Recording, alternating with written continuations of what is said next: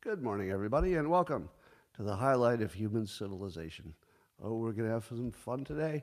And it's not because the show's better than usual, but it really will be. It'll be better than usual. It's because the news is so delightful today. A lot of funny stories, crazy stuff.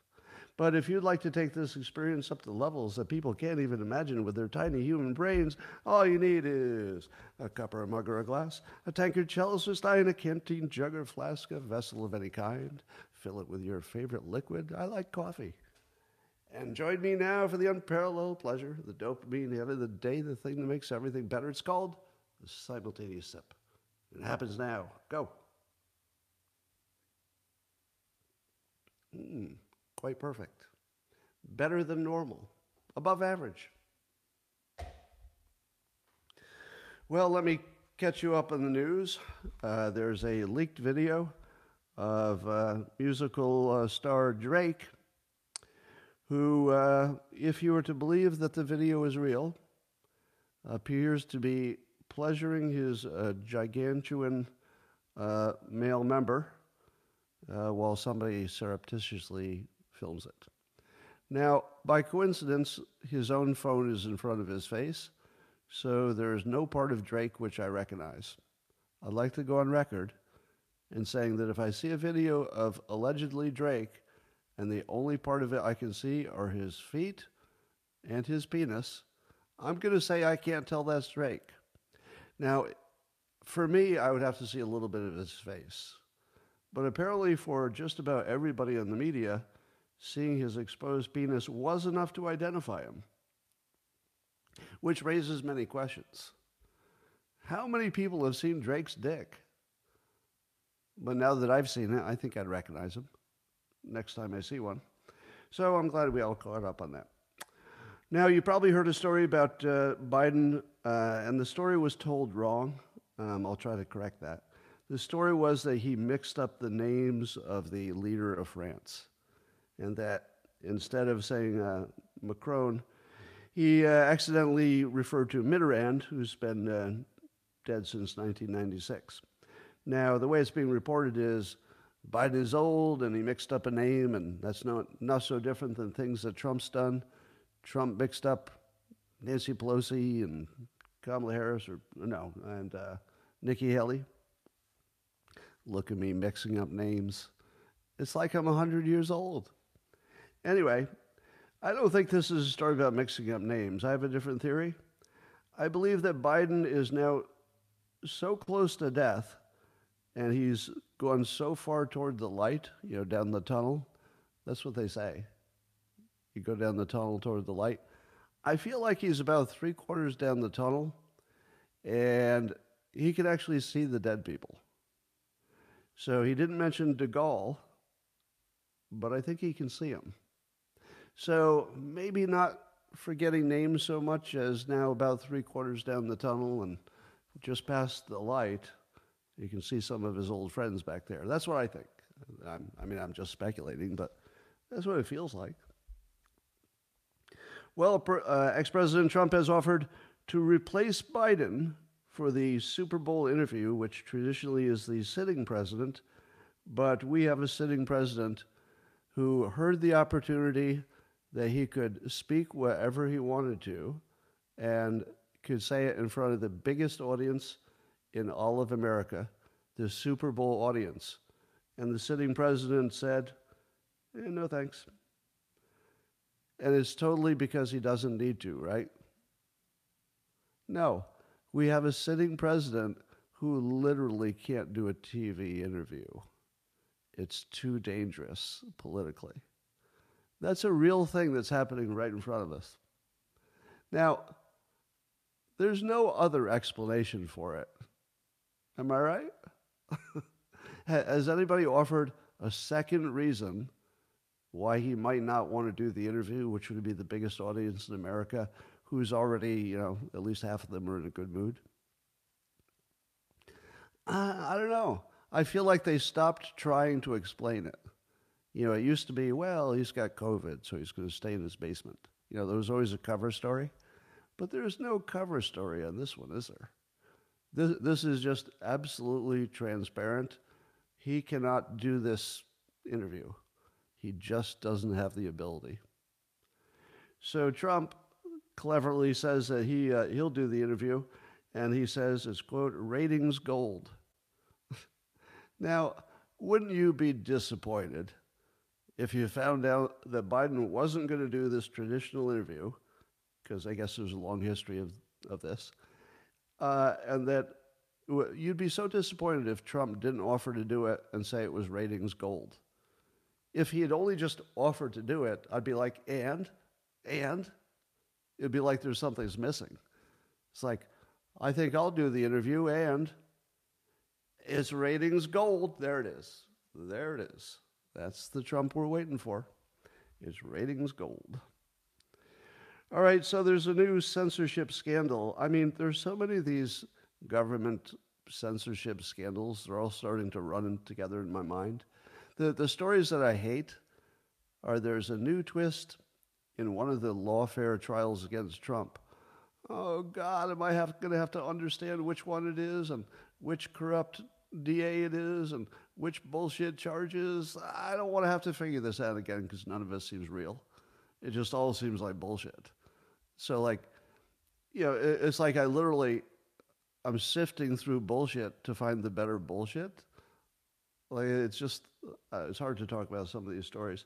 But there's another big one. Representative Jim Jordan's posting about it, and I think Mike Benz is taking a victory lap for being, uh, you know, the one who brought this to our attention. And this is what happened. Apparently, the National Science Foundation, uh, NSF, uh, they had massive funding from the government to develop all these AI automated tools for censoring online speech as scale. So the US government was massively funding an organization to suppress political speech on the other side. Now, they don't call it that, they call it suppressing misinformation. but the things that we know they were suppressing were at least half of it was true. You know, they may have actually suppressed things that were not true as well, probably. But probably at least half of the important things were actually true and they suppressed them or tried to. So there is a total information that our government has tried to do the very thing our, our Constitution says not to. And the way they did it was by funding uh, entities that we couldn't tell were doing it or were outside the government. So they did everything they could to thwart the Constitution of the United States. Not for a good reason either. it looks like it's completely political. It doesn't look like there was any even intended national benefit at all. All right, let's talk about uh, Kamala Harris and gaslighting on the economy. So I'll give you a very brief economics lesson here, just how to understand when the government's talking about how the economy is doing. Now, I've told you, uh, even before the pandemic, I think I told you that if there's one thing you get right, you'll be okay, and that's employment. As long as the employment numbers are good, it's really hard to follow into, fall into a recession, you know, uh, get into a depression or anything like that. So you could have a lot of things going wrong, but as long as the jobs are looking good, you're going to be in better shape. However, that rule just changed. And the Biden administration is, I think, taking advantage of the fact that people don't know that rule changed. Every other time, if you said employment is good, it was 85% of the whole story. Everything else would also just be good. But uh, in the face of massive unaffordability, which will be the key word, unaffordability or affordability problem, um, people are taking two jobs. So if people are taking two jobs because they can't afford things, that's not a win. But it would show up as, you know, jobs opening and jobs being filled and stuff like that. The other thing you need to know is uh, if your government does not tie what the government does to the outcome, they're just bragging about somebody else's accomplishment. So, yes, uh, there lots of jobs were created that will get revised down maybe but lots of jobs were created. So, what was the policy that uh, Biden did to create those jobs? Go. Name the thing that Biden did that you can connect to creating a job. I'm not aware of anything. Infrastructure bill, the the one thing that they talk about. What was it? Uh, I mean, seriously, what was it? I'm not aware of anything that they did that would have some direct effect on jobs. So why is he why is he claiming victory on something he actually literally didn't even work on it? Yeah. So if anything, he's made it harder to get a job for white people for the DEI stuff. Anyway, so when you hear that jobs are good, it's true. It would have also been true under Trump it will always be true that if you're coming off a pandemic, you know, there's going to be some depression from the pandemic that takes a few years to dig out of. And you should expect, you know, better, you know, sort of a, a little bump in employment and stuff like that, just because you're coming out of a situation like the pandemic. So, first of all, the numbers are weird because of the pandemic. Um, number two, it probably would have been exactly the same if you'd replaced him with any president and there's no there's no particular policy, nor does she claim it. There, there's no claim being made that because we did this, we got this outcome. They're trying to make you think that he did things, and they call it Bidenomics. What was it? What what was the thing? Just name it, and then connect it to the the things you say are going right, and then tell me why that wouldn't have happened if any other president had been there. All right. Um, the other thing is the stock market and the GDP are up. Do you know why the stock market is up and the GDP is up? Probably because of inflation. inflation. Yeah, the stock market is just adjusting to inflation, and the GDP is just adjusting to inflation. So if you have inflation, those two things go up, but it's not good news. But how much of the public knows that? If you were to do a uh, you know, a survey of the public, how many of them could tell you that they do understand that the stock market and the gross domestic product go up just because the price of stuff goes up? It's not because you're doing better. I mean, we might be doing better, but it would go up because the, you know, any price increases. She also says we have the strongest economy of any nation now. It might be true, but is that telling you what you want to know? Wouldn't you want to know what direction is moving? Suppose we started with the strongest economy, which we had, and suppose it got weaker, but everybody else, you know, was not doing so well, so that weakness didn't put us below anybody else. Would you brag about that? No. So literally, this could be bad news, but it would be expressed in the same words. We're doing better than other countries. We were doing better than other countries before. We've always been better than other countries, you know, economy wise. So, and depends how you measure it. You know, um, I'm sure there's small. There's probably some small country that is doing better, but that's a that's a spin there. Um, she says we have historically low black unemployment. Do we? Is the black unemployment better now than it was under Trump? What do you think? I, I thought that Trump had the, the record. And then she also said that uh, historically low unemployment. That's just untrue, isn't it? I thought Trump had, I thought Trump's numbers were better, but to be fair, it was before the pandemic. And so if I'm using the you know the same fair rules I'm using for Biden, I would say that you know Trump's numbers before the pandemic you know can't be compared to really anything else. But my understanding is that's the situation. So l- let me let me summarize. So she's got uh, here are reasons. Uh, strongest economy of any nation. She's leaving out what's important, which is did the gap between how strong we were and how others were shrink or grow? So that's just misdirection. We have historically low unemployment and historically low black unemployment rate. I believe those are just lies because I think, I think Trump had better numbers there. Uh, wages have outpaced inflation.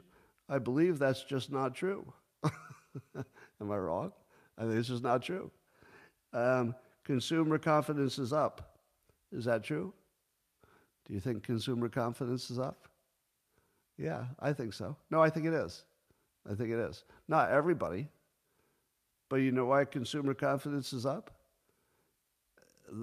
The news and the politicians have been telling you for months that they think that the news has not done a good enough job saying how great the economy is. So the news that works for the Democrats decided to tell you how great the economy was over and over again until the public said, oh, well, I didn't realize that, but it must be good for other people because it doesn't look good for me. But if the news says it's good for other people, yeah. So she's got, let's see, one misdirection, three lies, and one consumer confidence claim that's based on brainwashing that they did. And that's her claim for the economy. uh, misdirection, three lies, and uh, something that they, they gain through propaganda that's not based on any reality. And inflation helped the GDP and the stock market. And there's no connection to any, uh, any policies. So here's a question. Tell me if you've ever seen this asked. Has Steve Doocy or anybody else said, uh, the economy does have some good points to it, as you've mentioned. Which policies are the ones that cause those to happen? Is it the open borders that help the employment numbers uh, do so well? Was it the open borders that caused um, black unemployment to be low?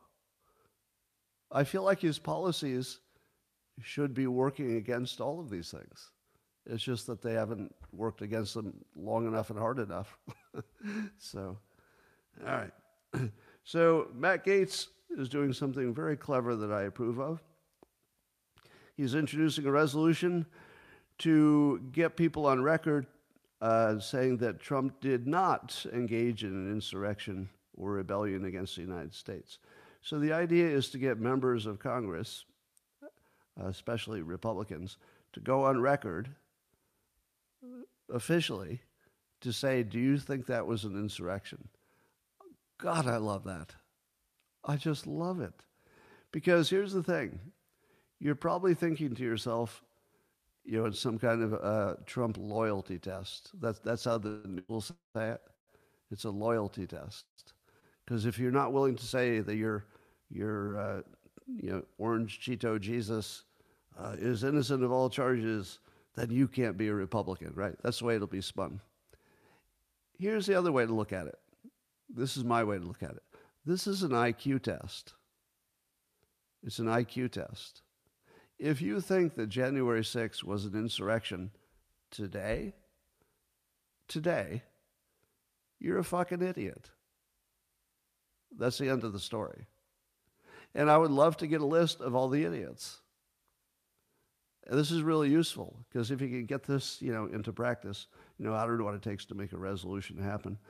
But if you could get everybody to sign up, whether they, they are so fucking dumb that today they actually think that was a, an insurrection or rebellion, I do want to know them.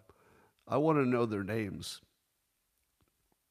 Don't you want to know the names of somebody who would be this dumb?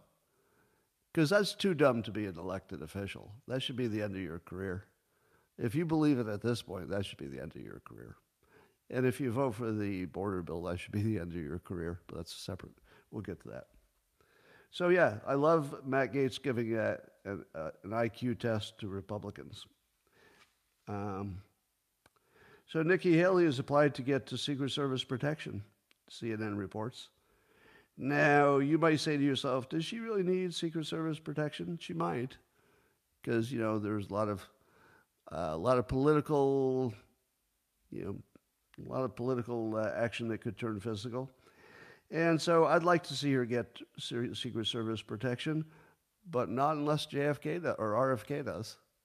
If RFK Jr. doesn't get any Secret Service protection, then I got to say no. I got to say no. You got to do them both, both or none. Because if you're going to be this obvious about who you want to live and who you want to get shot, uh, that's no good.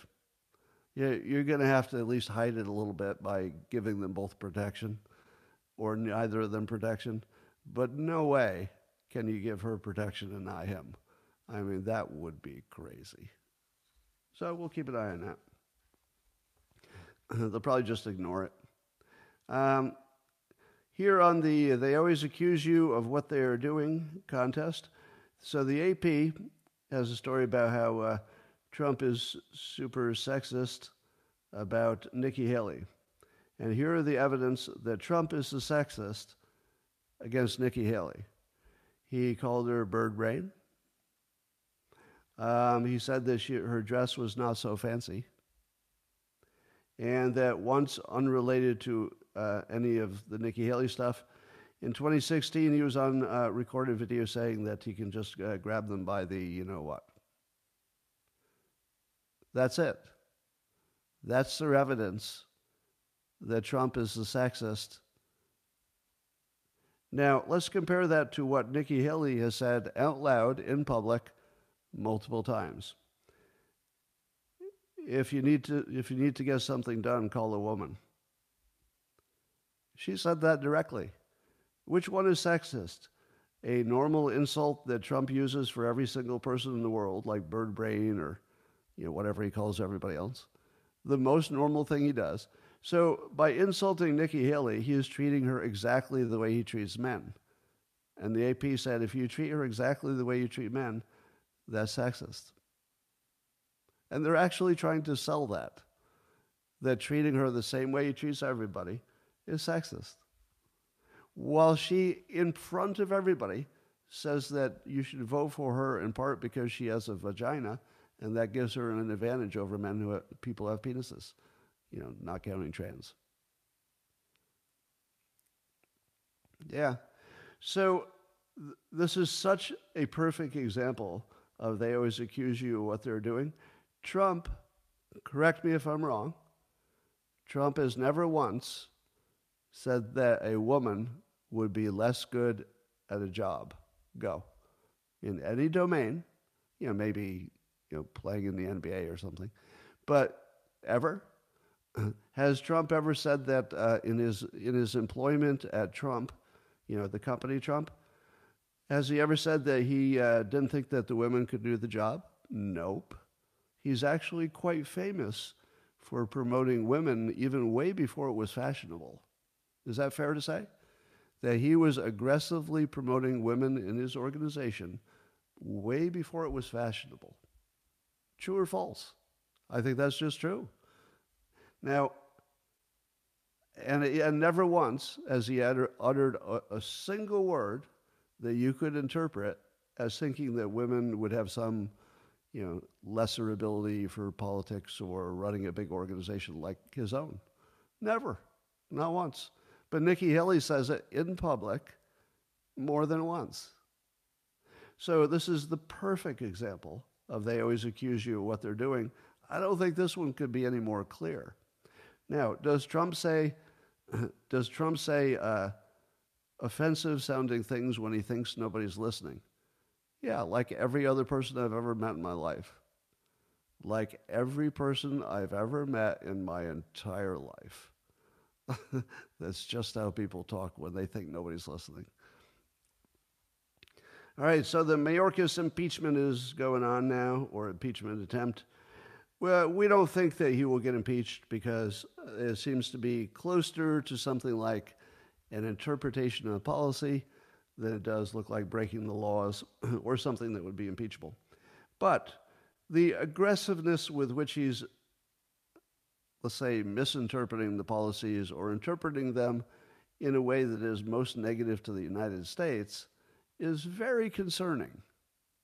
I don't understand why he would, given that you could interpret you know, various laws differently, why would he always pick the worst way?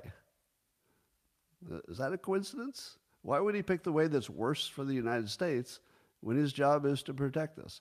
And I think that alone should be impeachable. If you can't explain why all the things you do are bad for the United States, it ought to be impeachable. I mean, I get that it's not technically, but I do like the fact that he's going through the process so we can all talk about him being impeachable. That's something. You know, at, le- at least it clarifies the situation for the public. Yeah, it might not be a law, but it's so bad that we think we need to run them through an impeachment process. That's how bad it is. Because it doesn't look like, no, it doesn't look like incompetence. No, if you think this is incompetence, mm, I think that's the last possibility. Well, Rob Reiner continues to entertain. He had uh, two posts uh, at different times. Uh, one of them was about Trump, and he said, uh, I don't know when, but it must have been a while ago. Uh, he posted, uh, The only reassuring thing about a pathological liar is when he says something, you know it's not true. And then he says, There is no crisis at the border. Now, obviously, Trump was saying there was a crisis at the border sometime in the past. And so Rob Reiner wants you to know there is no crisis at the border. Also, Rob Reiner, later, it's, uh, it's simple. Donald Trump and the House Republicans don't give a flying fuck about fixing our border problems. He said both of those things. now, do you remember when you thought he was just a serious citizen who was involved in politics and you just disagreed with him? Now you know that's not what's happening, right?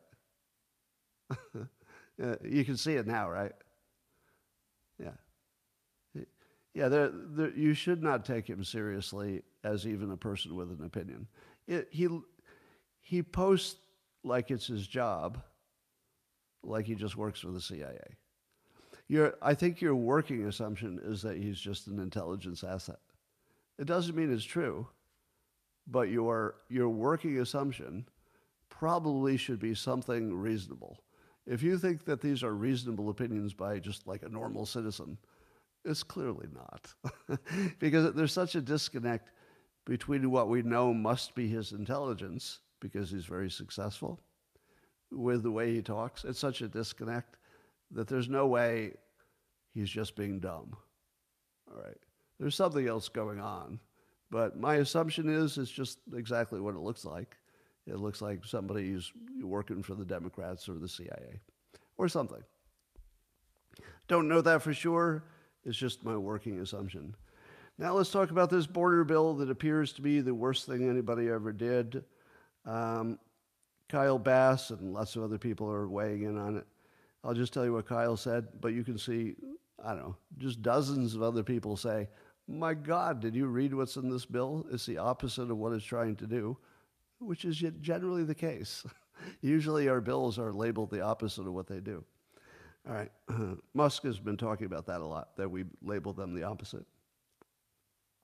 So apparently, part of this bill, believe it or not, would grant Mayorkas the ability to grant uh, asylum and even American citizenship at the border without review by anybody. including the intelligence agencies. So somebody could come in and literally be a terrorist, and Mayorkas can say, You're a citizen. And that would be the end of it. There would be no review. That's actually in this bill. Yeah. Like, like try to wrap your head around that. Why would that be there? Give me a reason why that would be there. There is no reason. this bill is clearly not designed to help the United States. All right? And, and it's not a Democrat or Republican thing. This is clearly something else is going on. This is in the category of something else is going on. Don't know what, but this is not a policy disagreement. If you think there's, oh, we're being a little inefficient, you know, it's a, it's a, or it's a it's an election year, so people are being a little more political. That's not really what's going on. I don't know what's going on. But this is one of those situations where we need to stop everything until we figure out what's going on. Right? Remember when Trump said, quite provocatively, let's stop immigration from certain countries until we figure out what's going on? His instinct was completely right. Because if you don't know what's going on, the first thing you need to do is find out. How's that not obvious? Whatever's happening with this weird border bill, it's it's not based on policy differences. It's not based on politics. And I can't even follow the money. It's, you know, I guess if they tie it to Ukraine and, and Israel, I can follow it. But if you were just look at the border part by itself, it doesn't make any sense at all. It doesn't make sense for Democrats or Republicans. I can't imagine there would be one Democrat voter, not politician, voter, who would be in favor of this bill if they knew what was in it. Is that your take on it? That not even a Republican, not even a Democrat would, if they knew what was in it. Because apparently the Democrats are just lying to everybody about what's in it, and they're treating it like it's a solution to the border crisis. It's not, it's not even in that realm. It's literally making it worse. It's like legitimizing keeping it as bad as it is. It couldn't be worse. So I think we should stop talking about it like a policy difference. I feel that's we're compl- as citizens, if we allow them to tell us that this is some kind of policy difference, then we've been completely brainwashed. This is not a policy difference, but I don't know what it is. We need to stop everything until we figure out what's going on. And I mean we should not we should not consider even voting on it one way or the other. We have to figure out how this happened in the first place. Who put this on paper? Uh, I want to know what's behind this because this is, I mean, it looks like it's closer to treason than it is to a policy difference.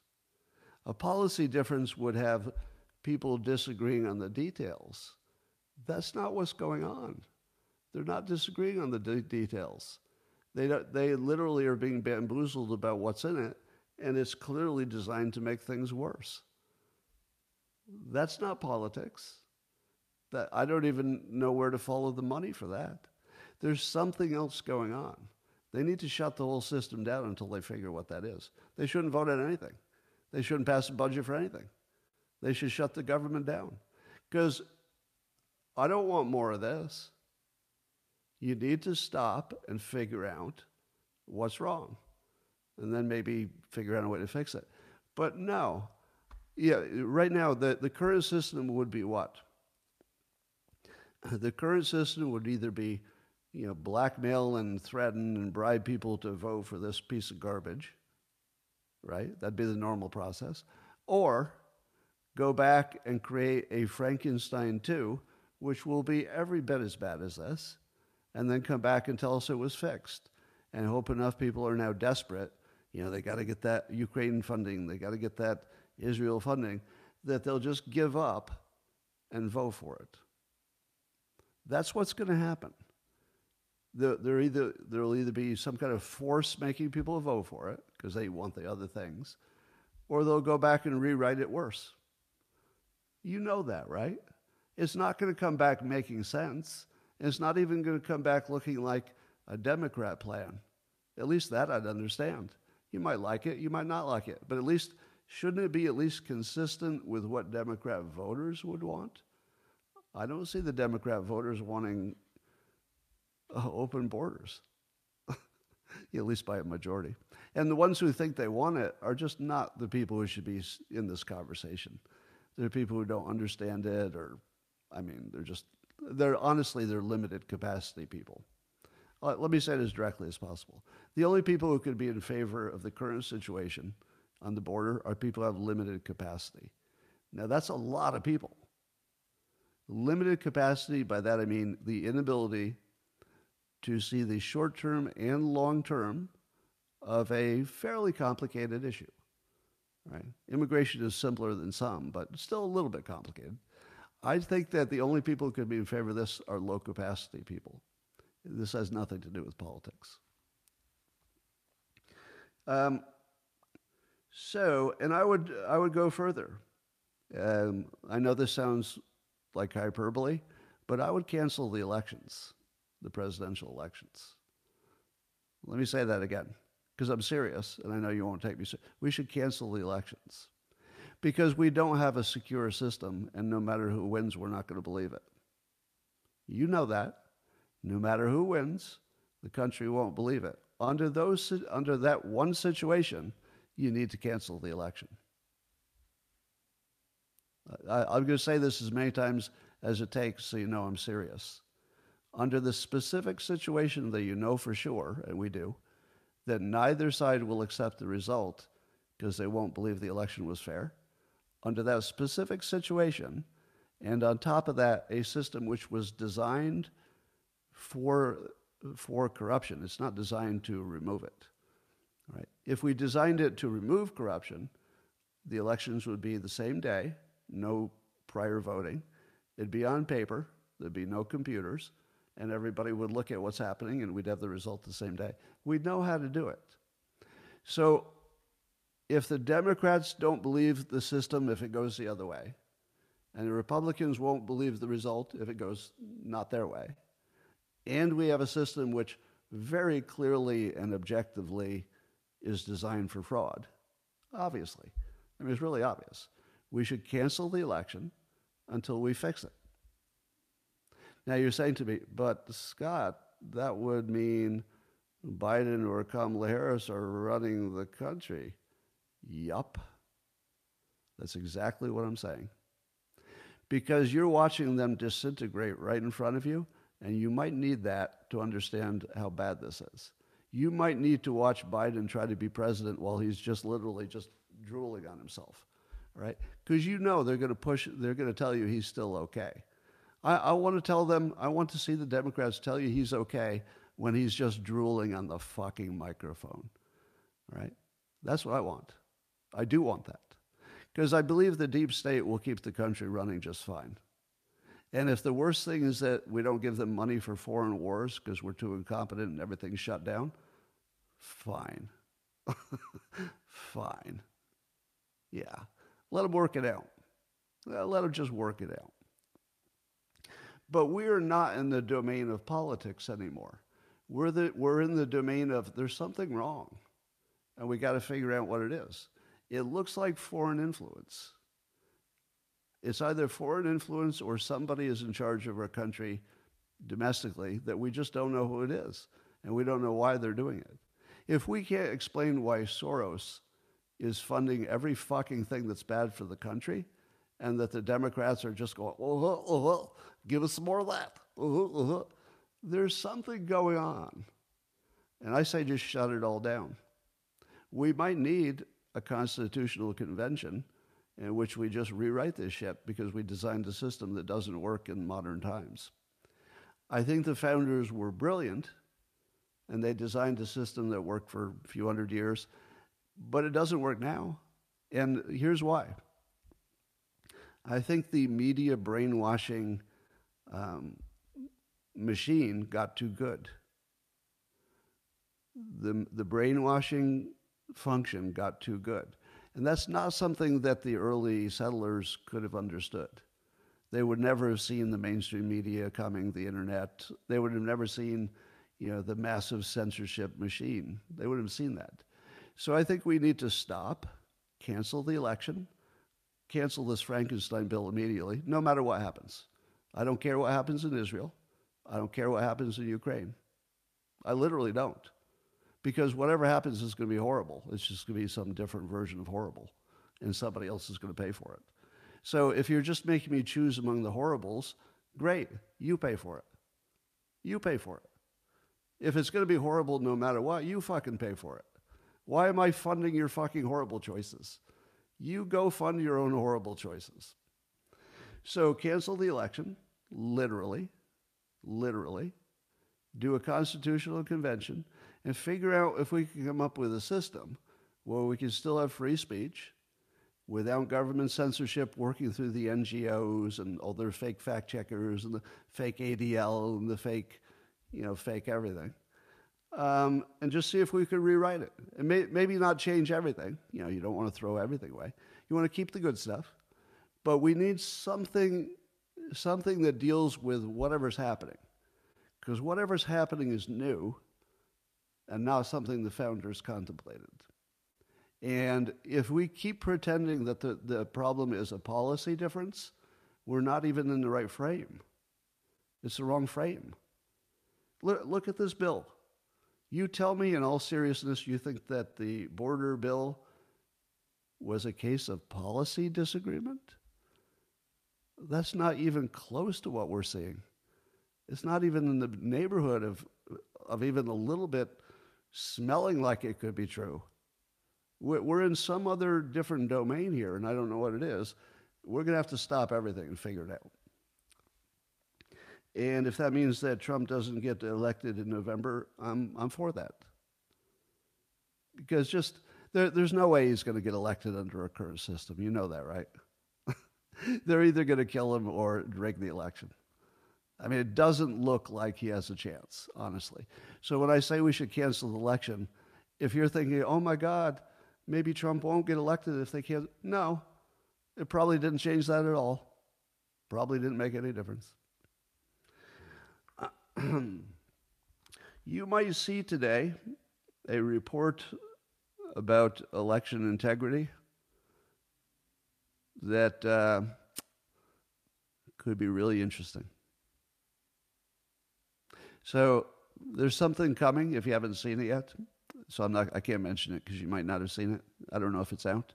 But there's something coming today on election integrity in 2020 that you're going to find really interesting. really, really interesting. And let's just say it's exactly what you thought. It's exactly what you thought. Appeals court ruled against Trump. Is that new?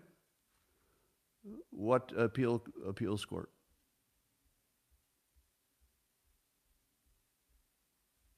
DC. What they rule? Which which of the many things rejects his immunity bid? Oh, yeah, I expected that though. Didn't we all expect that the immunity bid wouldn't work? I don't know. That, that's not a big surprise. But uh, I think a lot of the challenges are just to delay things until after the election. Oh, actually, that would be a problem, wouldn't it? If you cancel the election, they have more time to get Trump. Well, that would that would be an argument against it. That would definitely be an argument against it. All right. Um,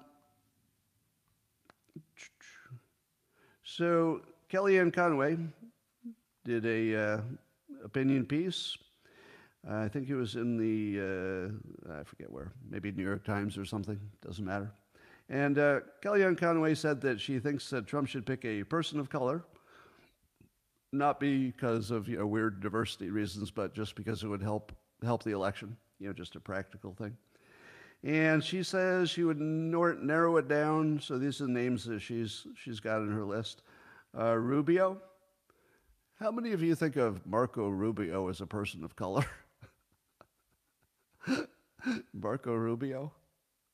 Do you, do you think Marco Rubio would gain Trump even one vote because he's a person of color? you wouldn't get one vote for his ethnicity, would he? Am I wrong about that? I don't think so. uh, anyway, I guess Marco Rubio, I guess, would be the perfect example of the way I think we should do things. I love the fact that I guess technically he'd be a person of color, but I can't think of any time that Marco Rubio has ever talked about it. Has he? I mean, maybe he has, but he hasn't. He hasn't talked that up like, oh, you know, vote for me. I'm a person of color. I mean, I think he treats it like it doesn't exist, which allows me to treat it like it doesn't exist, which is how I want to treat it. So. Yeah, I mean, I'm going to give him credit for that. All right, so she mentions uh, Rubio. She says uh, Tim Scott, uh, Byron Donalds, and Ben Carson, Representative uh, Wesley Hunt. Never heard of him. Who's Wesley Hunt? Has anybody ever heard of Representative Wesley Hunt from Texas? Yeah. Mike's brother. You're funny. All right. And then she mentions uh, Vivek Ramaswamy. Uh, now, let's look at her list. So here's what I believe Kellyanne Conway is doing. When somebody randomly who's involved in politics writes a uh, opinion piece, you might say to yourself, oh, there's somebody writing an opinion piece, and I'll bet it will agree with their side and all that. But Kellyanne Conway is not your average pundit. I believe, and I would look for an opinion on this from you as well. I believe that when she writes a piece like this, that this has a function to it. I believe that she's testing these names on behalf of Trump to see what kind of reaction it gets. Does it look like that to you? That all she's doing is doing a focus group by putting it out there and letting people talk about it. So, in my view, she would not have done this unless Trump had already narrowed it down to these exact names. So I think she's signaling that it's going to be one of these. And then she's seeing how you feel about it.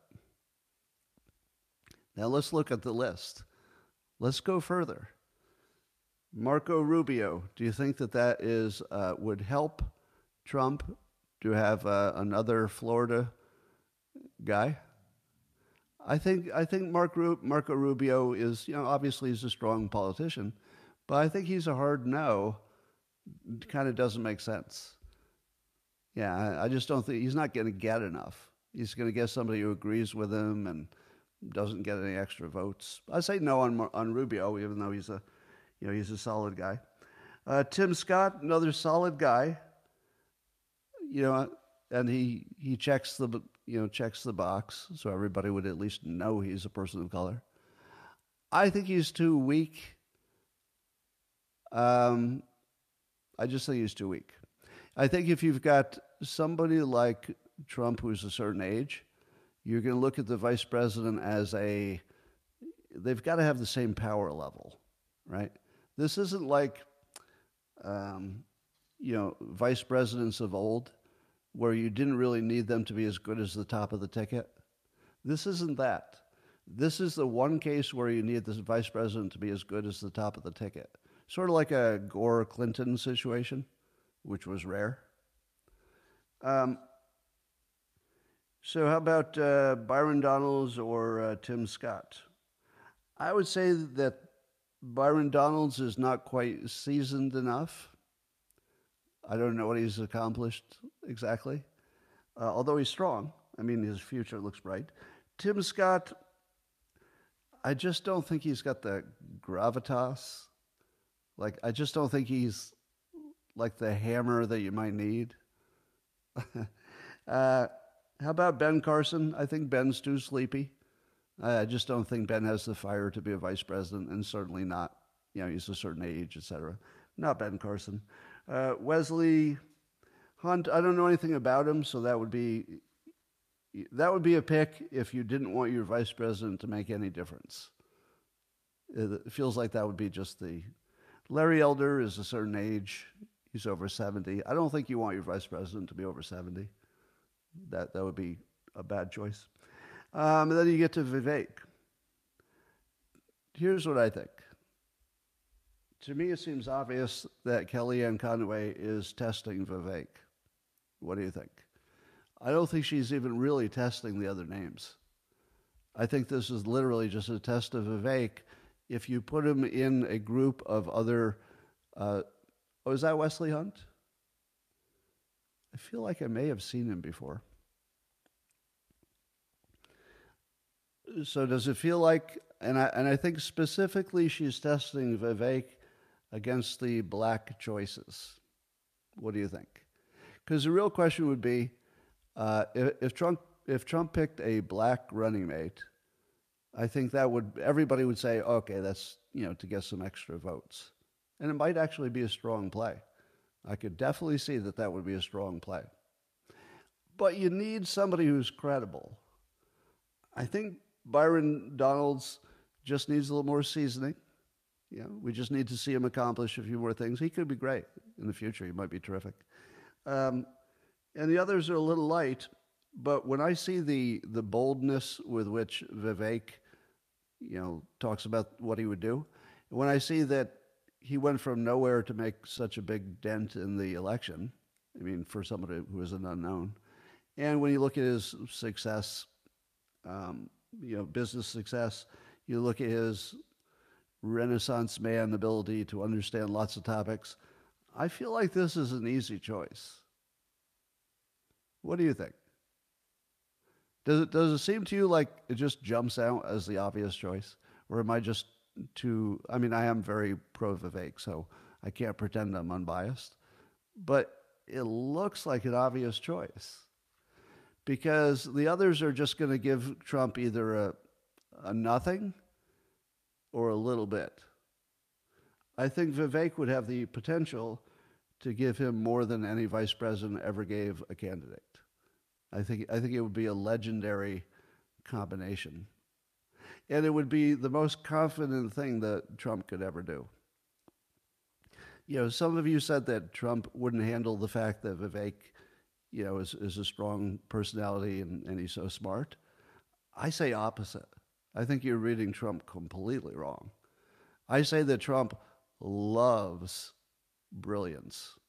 Like he runs toward it all the time. He wants to work with it, he wants to compliment it, he wants to be around it. He loves brilliance. There's no way he doesn't like Vivek. And Vivek likes him, so that's the other requirement, right? So to me, it's like a perfect combination, really. I, I doubt it could be better, in, in my view. And it wouldn't have worked the first election because Trump wasn't already an experienced president. But now that Trump is an experienced president, Vivek's perfect. It just it just fits in every way. Um, Senator uh, Massie was uh, talking about uh, Mayorkas uh, destroying some records.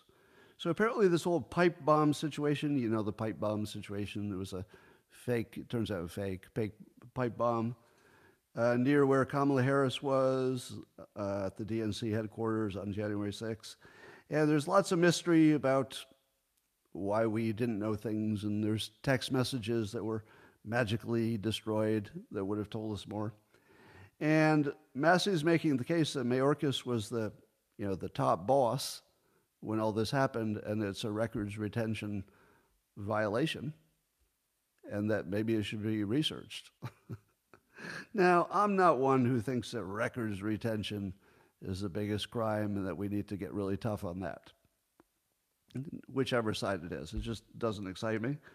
Um, but I have this question How many times have Democrats destroyed records and got away with it? Has, is anybody keeping a record? Like, yeah, we know Hillary's emails and Hillary's phones. She bleached bits and destroyed the phones. But correct me if I'm wrong, aren't there now several stories like that? And they're all Democrats? It was all people who were caught red handed and then they deleted the only thing that would get them in trouble? Yeah, all of the January 6th testimony deleted. The, the pipe bomb text messages deleted.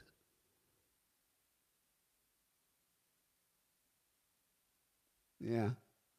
The FBI deleting stuff. Yeah.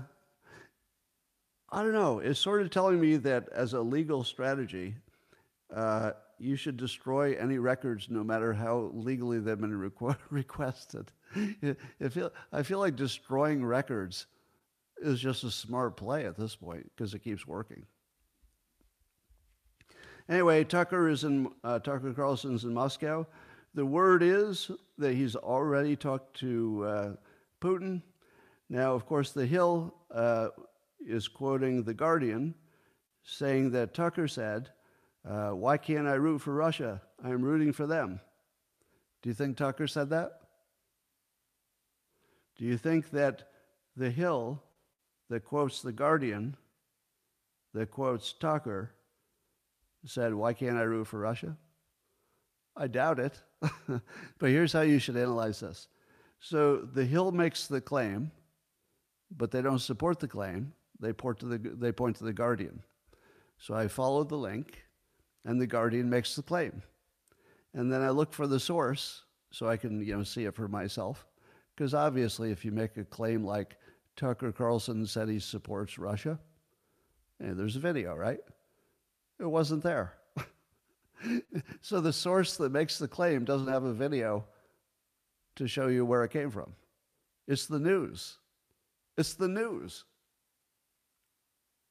That's a pretty big claim to not have a little bit of evidence for. Now, I'm not saying that he didn't say those words, I just don't know the context. Now, I think at one point he said he was joking or something, I don't know.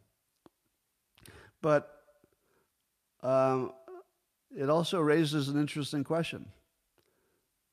Why can't he root for Russia? it's actually a pretty good question. Now that part he may have he may have why can't he? Uh, I, I asked that of myself. I said, all right, think of all the things that Russia has done to hurt me. Uh, I think of all the things that Ukraine has done that hurt me. I feel like they're very expensive. And I feel like they're the reason that Russia might be a risk to me because of Ukraine. So, do I think that the Ukrainian population would be, be would be worse off under Russian rule? I don't know. How would I even know that? Now, obviously, if Russia took over Ukraine, they'd you know kill all the leaders on day one. But have those leaders done a good job? And would the people in Ukraine find that their economy started improving right away? Because I don't see the Russians uh, complaining about their economy. Am I wrong? Uh, is there a big uprising in in Russia of people who say our economy is bad? I don't think there is. I think Putin has like weirdly high approval. So if the guy with high approval that nobody is complaining internally about his economy wants to do the same for Ukraine, which was a corrupt basket case, what is worse for Ukraine? Letting Russia win? I actually don't know.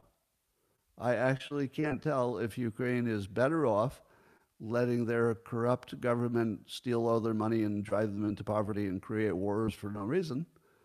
Or would they be better off if they just had peace? They had a, a new leader who may also be corrupt, but it couldn't be any worse than it is, who doesn't start a war because it's Russia. I mean, he wouldn't start a war with Ukraine because they would already own it in that place. Um, Vivek believed the original January 6 hoax. That's true. He's already talked about that.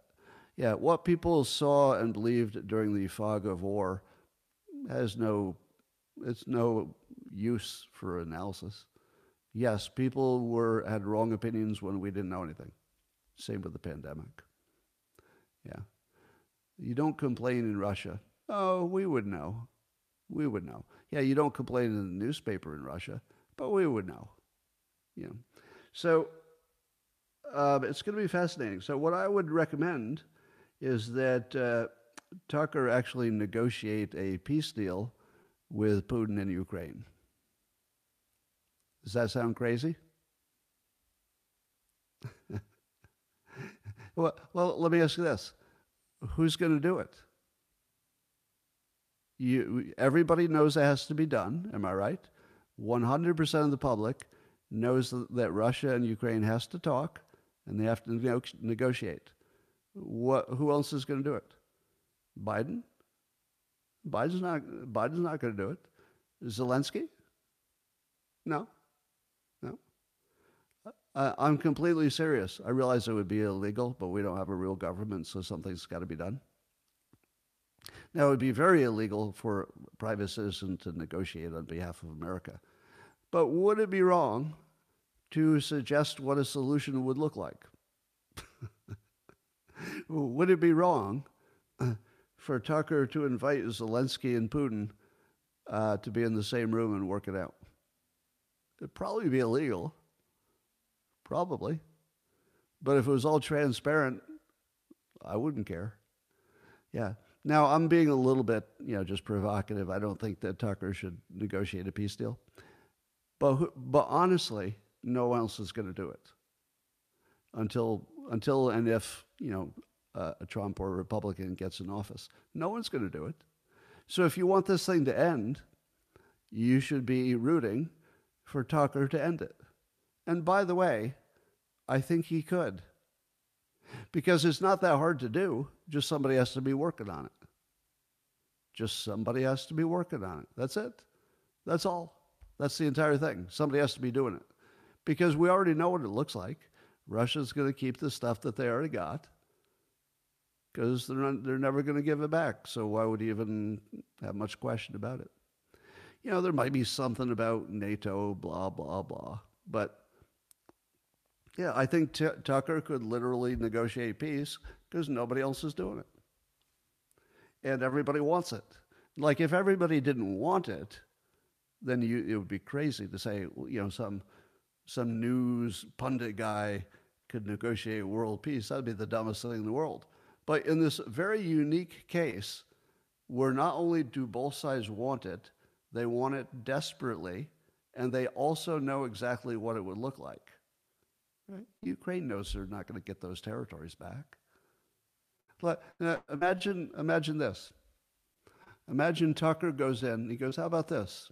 You know, I can't negotiate a peace deal, but let me just ask you why you wouldn't do this.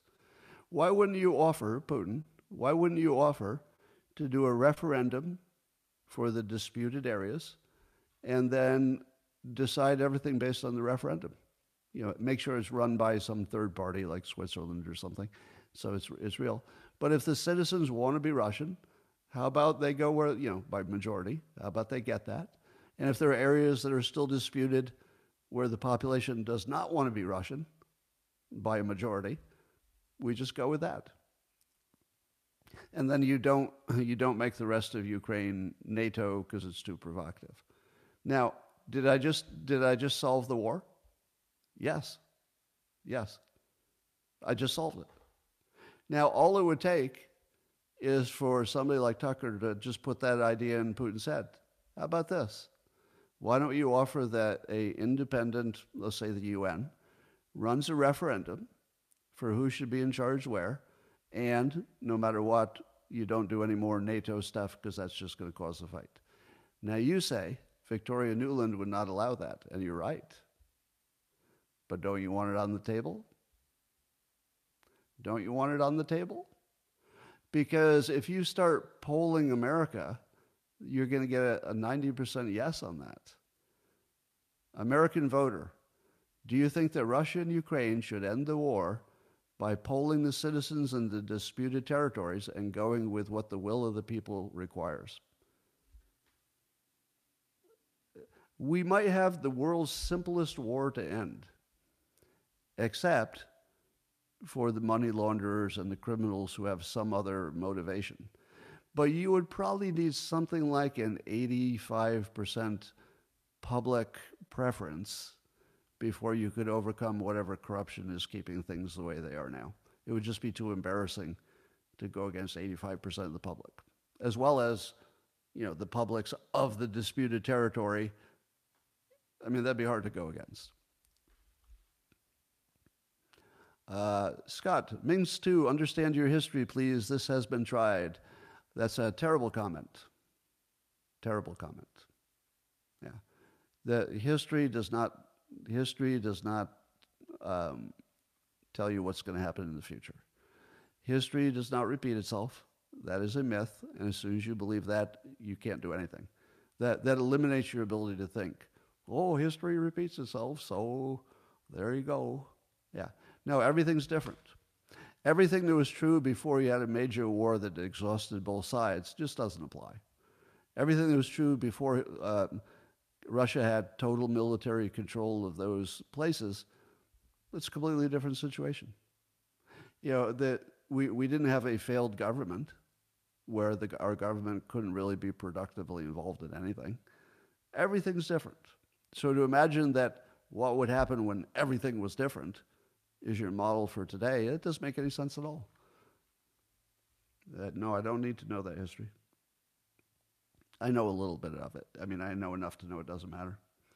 All right. Um, the Post Millennial is reporting that uh, Canada ordered their lockdowns based on fraudulent studies. And by fraudulent, I think it means that somebody did a study and said that uh, during the Omicron wave, and this is important, during the Omicron wave, when it was already past the most dangerous part, Canada said they needed to keep the lockdown because of the unvaccinated people were causing the, the spread of the Omicron, the unvaccinated. Now, the claim, and I'm not saying this is true or false because I don't believe any of the science around the pandemic. The claim is that the, the statistics actually showed that it was the vaccinated people who were spreading the Omicron the most. And therefore, the policy should have been exactly the opposite, and it wasn't justified to lock everything down. Now, the claim that the vaccinated people were uh, spreading it the most, do you believe that? You do? okay. All right. So here's what I'm not claiming I'm not claiming that the shots worked. I want, I want you to hear me very clearly. I'm not claiming that they worked. No, no, no. I'm claiming that you're believing data that came out of the pandemic. And it's pretty stupid looking. Like, if you believe this, you're really gullible. And by the way, you might be right. Right? You might be right. But if you believed it, because you heard it in the news, you really got to check yourself. This is not something you should have believed. it might be true, but don't believe it because the data the data said it. Here's why. Almost everywhere where we collect data when it matters, we can choose ways to collect it that sell a story, and we can choose ways to collect it that give you the wrong answer. To me, this looks obviously like they collected it and got the wrong answer. Now, if you told me that there was no difference between vaccinated and unvaccinated, I'd say, oh, well, that actually sounds reasonable. Yeah, that actually sounds reasonable. But if you tell me that the people vaccinated had more spreading, I'm not going to believe that. Like, what are, what are the odds that it, it made it more likely you were going to spread it? Do you think it's, do you think that maybe the people who are likely to get it and get sick with it and know they had it are the people who are weak to begin with and are more likely to be vaccinated. You don't think there's any correlation between there's something about the people who got vaccinated, such as I'm going to spend a lot of time with other people, so I better get vaccinated. What do the people who didn't get vaccinated have in common? They spent a little less time around other people. And if, and if you say that's not true, I say to you, how do you know? How do you know? If you don't know that that's true or false, then what do you? Then how can you think that this vaccinated people are more likely to spread it? This is the most ridiculous bullshit I've ever seen in my life. Now, I'll agree with you that the, vaccine, the so-called vaccinations didn't stop the spread. Certainly during Omicron, it made no difference at all. So I'm not supporting the science. Hear me clearly. I'm not backing the science. I'm saying that you believe the science. So I'm saying that you believe the science. Why? Like, why would you believe it either way? If it told you that the vaccinated were more likely, or if it told you the opposite, why would you believe it? There is no, uh, there's no data from that era that's believable. And this is opposite of what makes common sense. And it's also fairly opposite why this number would be wrong, because there's something about the vaccinated population that is substantially different from the unvaccinated. They, they have a very different character. I mean, if the only thing you did is say city people are more likely to be vaccinated than country people, is that true? You tell me. True or false? City people more likely to be vaccinated than rural people? Yes or no? Well, Republicans are more rural, city people are more Democrat. If that's the only thing you knew, wouldn't you assume that more Democrat city people are vaccinated? Right. Now, wh- where are you more likely to catch a, a virus? In the country? On your ranch? Or in the city where you're surrounded by infected people all day long? Do, do you think that this study adjusted for the fact that the unvaccinated have a uh, more a less dense lifestyle because they're more rural people if they're Republicans. Now, are you, are you hearing this for the first time? That this number couldn't be trusted because there's something deeply different about the unvaccinated population. Yeah. So don't believe anything about numbers that come out of the, the pandemic. They're, they're all motivated numbers, even if they agree with you, and even if they're right. Even if they're right. So keep in mind, I'm not, I'm not eliminating the possibility that it's true, but you shouldn't think it's true because there was some study. If you think it's true because there was a study, or there's somebody corrected a study from wrong to right, it's like you learned nothing during the pandemic. None of the data is useful, at least believable. None of it. All right, uh, Ian Bremmer and some others are talking about all of uh, Biden's foreign policy wins. Uh, here's, here's a list of things which Biden could brag about. He kept NATO strong. Apparently, Japan and South Korea were having a tough time with each other, and uh, it was getting tense. But uh, the Biden administration got them to talk, and it seems like tensions have gone down, so that's good. Um, then also, the China tariffs are still in place, you know, the Trump tariffs, so not much change there, and that's considered good. And then uh, Biden negotiated to get China to stop sending fentanyl uh, precursors to the United States. So that's all good, right? Right? You're not going to disagree with me, are you? So look at all these wins. Then he also stopped uh, China from harassing our American aircraft. Big win there. So that's pretty strong. Look at this list. I'll read it again. He kept NATO strong. He got Japan and South Korea to get together. I think Ian Bremmer said, you know, that was as substantial, or somebody did, that was as substantial as the, uh, the Abraham Accords. You know, well, it wasn't much in the news, but real big deal. So big win there for Biden. And uh, those, yeah, the fentanyl, you know, stopping, stopping the fentanyl, that's a pretty big deal. And then stopping the Chinese Eric. So that's, that's all of his uh, big wins. It's pretty good, huh? Let's take a look at this. Keeping NATO strong. Am I wrong, or did Trump get NATO its biggest funding of all time? the, the argument here is that uh, Trump kept saying, Is NATO useful? He should keep saying that. He should say that about literally everything we give money to. Do we still need these bases in other countries? Maybe. But he should ask that question. Do we still need to give money to this or that? I don't even care what this or that is. Maybe you should ask that question. Maybe you should put them on their heels and say, I'm not so sure I should give you any money. You tell me why I should give you some money. To me, that's a better way to handle things. So if somebody's interpreting that Biden's got the better handle on things by telling them, by telling NATO they can have anything they want and we'll back them, that feels like stupid. So are we, are we calling his accomplishment something that, in my opinion, looks just sort of stupid? It's bad negotiating to say NATO all good, take our money. NATO all good. No, you got to make them prove it. You better, you better make sure that they're doing something we want to spend our money on, and you should have them on their heels all the time. That's just basic leadership. How about uh, that Japan and South Korea thing? See, that, that's something that no other administration would be able to handle, right? How the hell hard was it to get Japan and South Korea to not start a war? I don't think that was the highest level of difficulty. If you're going to compare this to the Abraham Accords, seriously?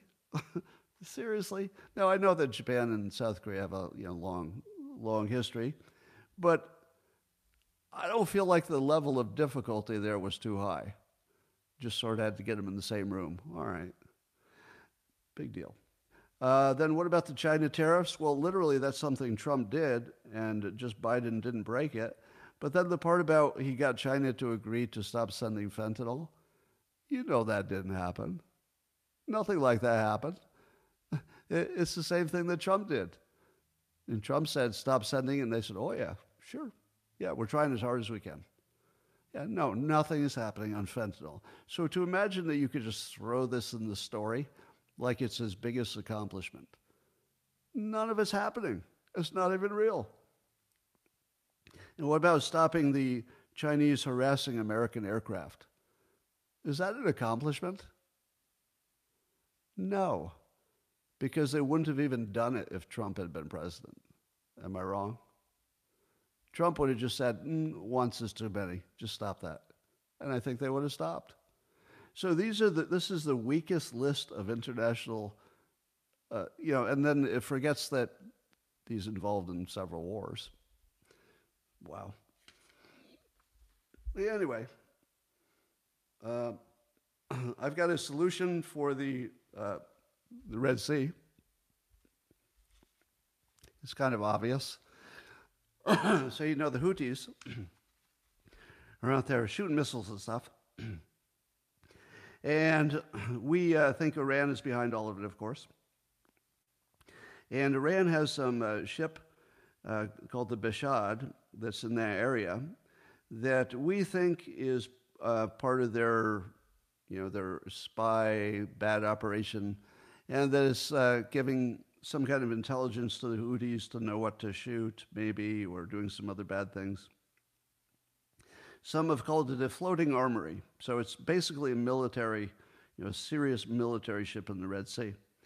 Uh, but Iran has said that the purpose of that ship, here's good news, is to, uh, it's an anti piracy ship. So the, the point of the ship is to stop the, all that piracy, meaning the Houthis. So it's an anti piracy thing. So good news, right?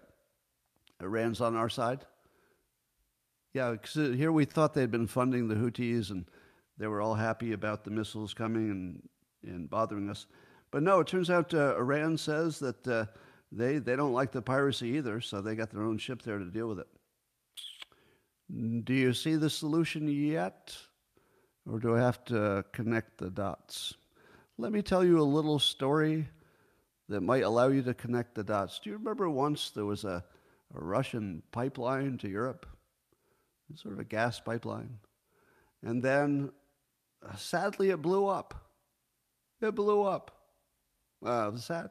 And then we blamed, uh, I believe we blamed Putin for blowing up his own pipeline. Well, later we found out that might not have been exactly true. But it makes me wonder assuming that we take Iran at its word, and why wouldn't they? They've never lied to us before. And they say that there, there, it's an anti piracy thing. You know who would not like that? You know who would really not like an anti piracy ship right in that Red Sea area? The Houthis. And imagine if the Houthis decided to fire a missile and destroy that ship. I mean, imagine. Because that was, that's exactly what the Houthis do. Yeah, they, they'd want to they'd want to get back at anybody who's trying to stop their piracy and their bad intentions there. So I think you know just in the same way that Putin destroyed his own pipeline, we might find the Houthis attacking those Iranian ships, and that would be terrible. I mean, that would be a tragedy. So, yeah, maybe the Houthis can take out those Iranian ships and maybe that will solve the problem. We've done it before. no, I don't think that's a good idea, but it's funny because we've done it before. It would be totally in character for us to, to sink their ship and say, I don't know, it's the Houthis. We're doing what we can, but we can't stop every missile. And we and, and if you if you believe if you think that's going to happen, watch for the cat on the roof. Look for a story that would be a fake story that says it looks like those Houthis fired a missile at the Iranian ship, but luckily an American ship intercepted the missile and shot it down. Because we don't want a war, you know. Yeah, yeah, we, we don't want a war. So we're, we're going to protect that Iranian ship from those damn Houthi missiles. That's the way I'd play it. So if you see that it sounds like we're going to protect the Iranian ship from a Houthi missile, we're going to sink that ship. That, that would be the hint that is coming. All right, ladies and gentlemen, again, the finest live stream you've ever seen in your life. Thanks for joining there on the X and YouTube and Rumble studios. I'm using the Rumble Studio free software to broadcast all at the same time. And of course, if you are on the locals platform, you get lots of extra. You get my Robots Read News comic, which is a sensation. And um, by the way, this uh, has been brought to you by my book, Reframe Your Brain. If you haven't seen the reviews for it, they're crazy. The number of people whose lives have been completely changed is Reframe Your Brain, right up there. And uh, it is changing lives like crazy. You just read the reviews, you can see for yourself. So, thanks for joining, and I will talk to you tomorrow, same place, same time.